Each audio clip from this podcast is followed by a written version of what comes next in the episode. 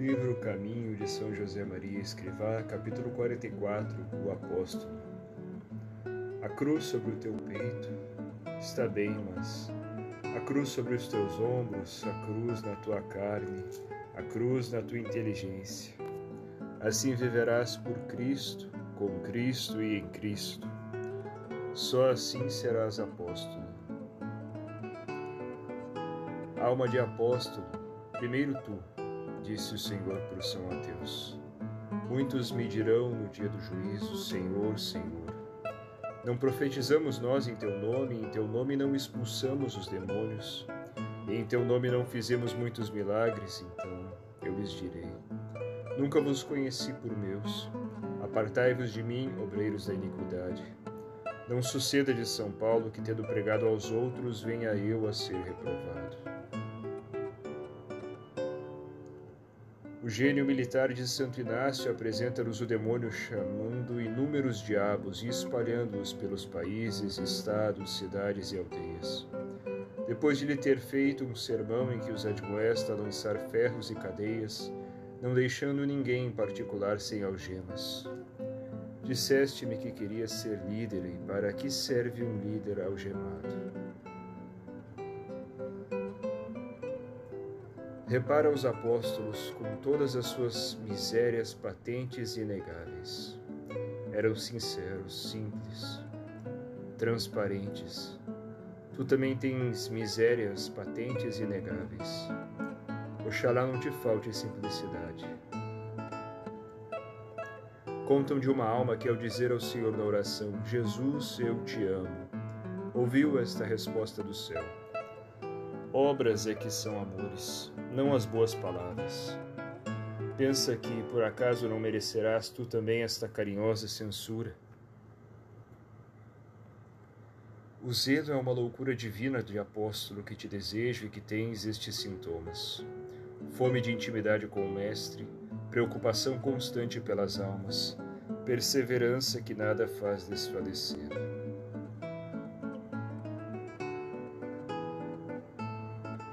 Não fiques dormindo sobre os louros. Se humanamente falando essa posição já é incômoda e pouco galharda, quanto mais quando os louros, como neste caso, não forem teus, mas de Deus. No apostolado estás para submeter-te, para aniquilar-te, não para impor o teu critério pessoal. Nunca sejais homens ou mulheres de ação longa e oração curta. Procura viver de tal maneira que saibas privar-te voluntariamente da comunidade e comodidade e bem-estar que acharias mal nos costumes de outro homem de Deus. Olha que és o grão de trigo de que nos fala o Evangelho. Se não te enterras e morres, não haverá fruto. Sede homens e mulheres do mundo, mas não sejais homens ou mulheres mundanos. Não esqueça que a unidade é sintoma de vida, desunir-se é putrefação, sinal certo de ser um cadáver. Obedecer. Caminho seguro. Obedecer cegamente ao superior. Caminho de santidade. Obedecer no teu apostolado, o único caminho porque numa obra de Deus o Espírito é de ser este, obedecer ou ir-se embora. Lembra-te, meu filho, de que não é somente uma alma que se une a outras almas para fazer uma coisa boa. Isso é muito, mas é pouco. És o apóstolo que cumpre um mandato imperativo de Cristo. Oxalá que, convivendo contigo, não se possa exclamar o que com bastante razão gritava determinada pessoa. De honrados estou até aqui. E tocava no cucuruto da cabeça. Tens de comunicar a outros amor de Deus e zelo pelas almas, para que esses, por sua vez, peguem fogo a muitos mais que estão num terceiro plano, e cada um destes últimos aos seus companheiros de profissão. De quantas calorias espirituais não precisas, e que responsabilidade tão grande se esfrias e nem o quero pensar que crime tão horroroso se desses mau exemplo.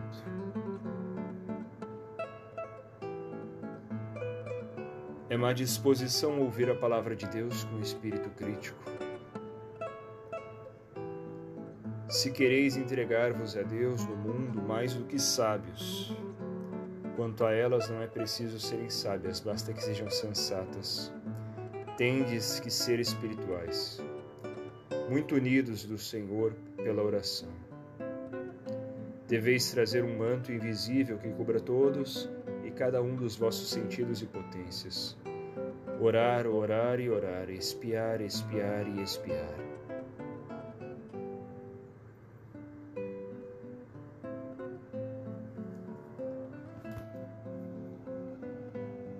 Ficavas espantado por eu aprovar a falta de uniformidade nesse apostolado em que trabalhas e te disse: Unidade e variedade, deveis ser tão diferentes como diferentes são os santos do céu, que têm cada um as suas notas pessoais e especialíssimas, e também tão parecidos uns com os outros como os santos que não seriam santos se cada um deles não se tivesse identificado com Cristo. Tu, filho predileto de Deus, sente e vive a fraternidade, mas sem familiaridades.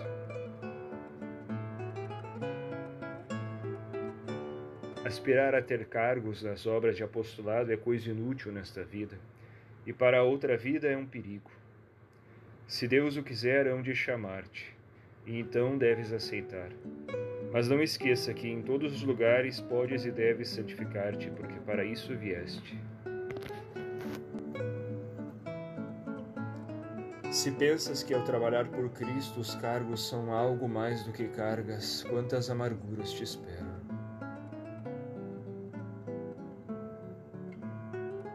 Estás à frente de uma obra de apostolado e é o mesmo que estar disposto a sofrer tudo de todos, com infinita caridade.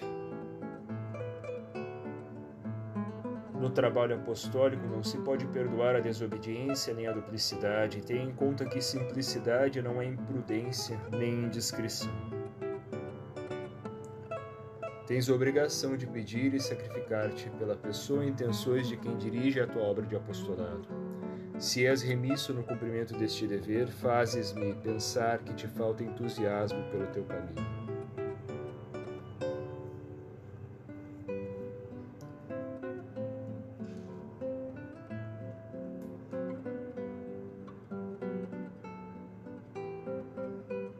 Leva ao extremo o respeito pelo superior quando te consultar e tiveres de contradizer as suas opiniões.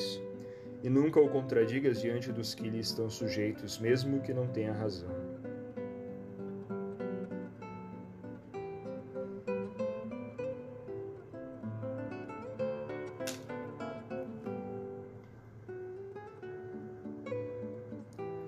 Na tua obra de apostolado não temas os inimigos de fora, por maior que seja o seu poder. Este é o inimigo terrível, a tua falta de filiação e a tua falta de fraternidade.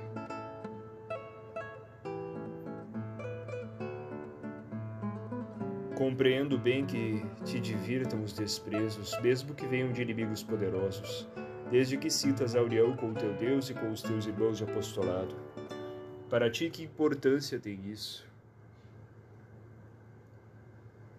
Comparo com frequência o trabalho de apostolado a uma máquina. Rodas dentadas, êmbolos, válvulas, parafusos, pois bem, a caridade, a tua caridade é o lubrificante. Acaba com esse ar de autossuficiência que isola da tuas almas, da tua as almas que se aproximam de ti. Procura escutar e fala com simplicidade só assim crescerá em extensão e fecundidade o teu trabalho de apóstolo. O desprezo e a perseguição são medidas provas de predileção divina, mas não há prova e sinal de predileção mais belo do que este. Passar oculto.